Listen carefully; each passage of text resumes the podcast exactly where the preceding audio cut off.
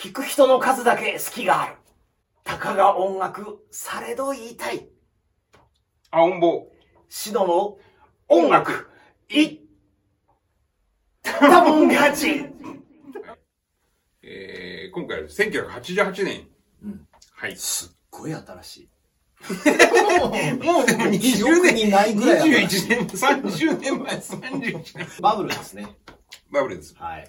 バブルを象徴する出来事としてはちじゅうはちねんなんで選んだかというと、東京ドームのこけら落としがね、そのこけら落とし公演としてミック・ジャガーを呼ぶという、うん、もうちょっと前、ちょっとまあだいぶ前ですけど、ローリング・ストーンズを呼んだら、うん、薬持ってるから帰ってくれって、うん、で俺たちじゃあ帰るよ、帰っちゃって。もう日本中のローリングストーンズファンがもう悔しい見たいって言ってて、やっと来たのがまずミック・ジャガー、うん、でミック・ジャガー見に行きました、うん、まあすっごいでかい会場、悪い音ね、でもなんだかわかんないね、ドンキャラドンキャラわかんない。それで一発目ミック登場しました。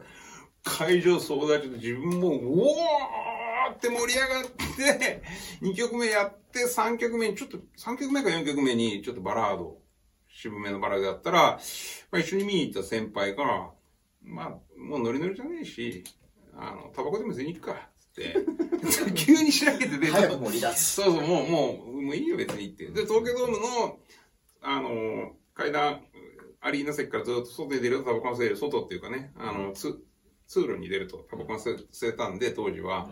で、タバコを吸いながら、ああ、なんかすごかったね、すごいね、って言って、ふってみたらみんなタバコ吸ってるんですよ。ものすごい数がタバコ吸って、バラードが始まった瞬間にみんなドロドロ出てきて、それで戻りました。もうなんかつまんねえなっていう、なんか、まずキースがいないでしょ。ね。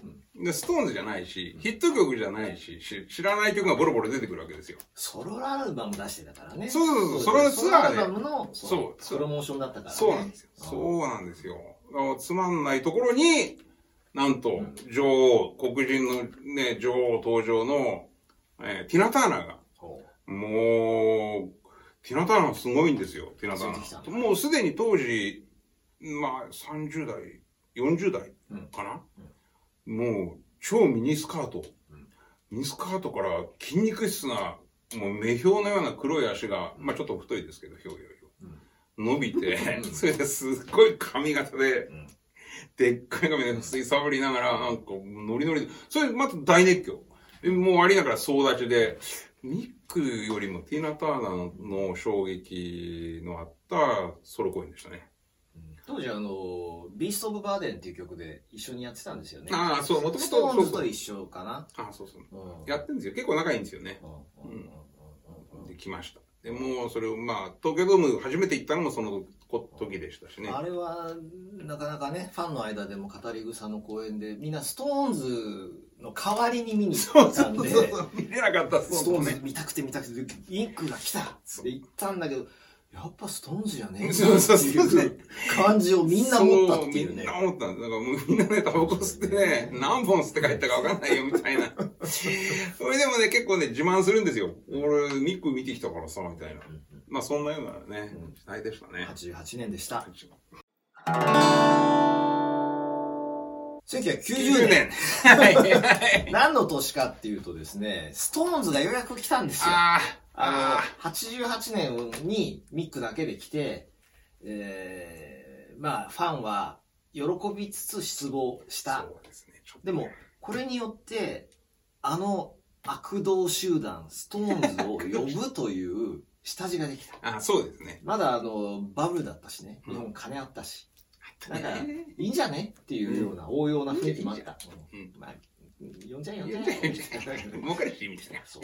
これは、あの、私、ミックは行かなかったんですけど、うん、きゅうじゅうねんは行きました。あ、行きました。行きました。ああ、あの、いいつか先言って。はい。思ったよりうまい。どんなぐらい思ってたんだよっていう話だけど、もううまい。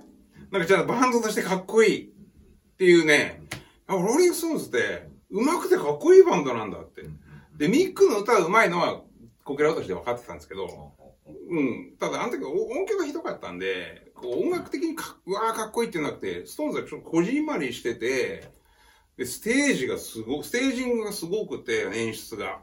いいなって、ビッグネームってこうだよねっていう。最初ってスティールウィルズツアーかな。わかんない。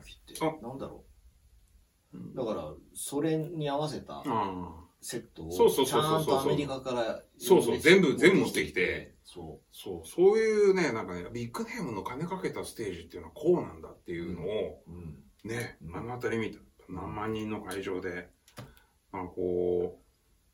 ウェンブリーとかああいうのはビデオでしか当時見たことないテレビでしか見たことないのにすごいステージっていうのを初めて体感したのストーンズでしたね。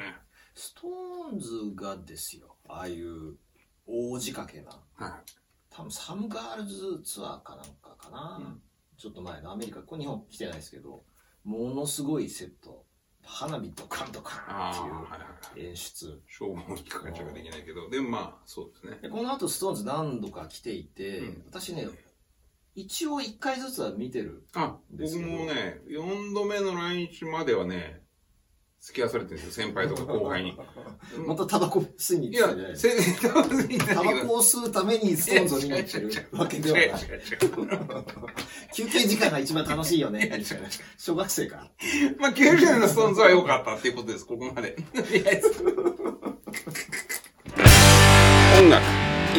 たもん勝ちを最後までお聞きいただきありがとうございます。考えてみると東京ドームが建ってからもうさんじゅうねん以上経ってるんですね。私も年を取るわけです。あの頃はよくベンツとか走ってたな。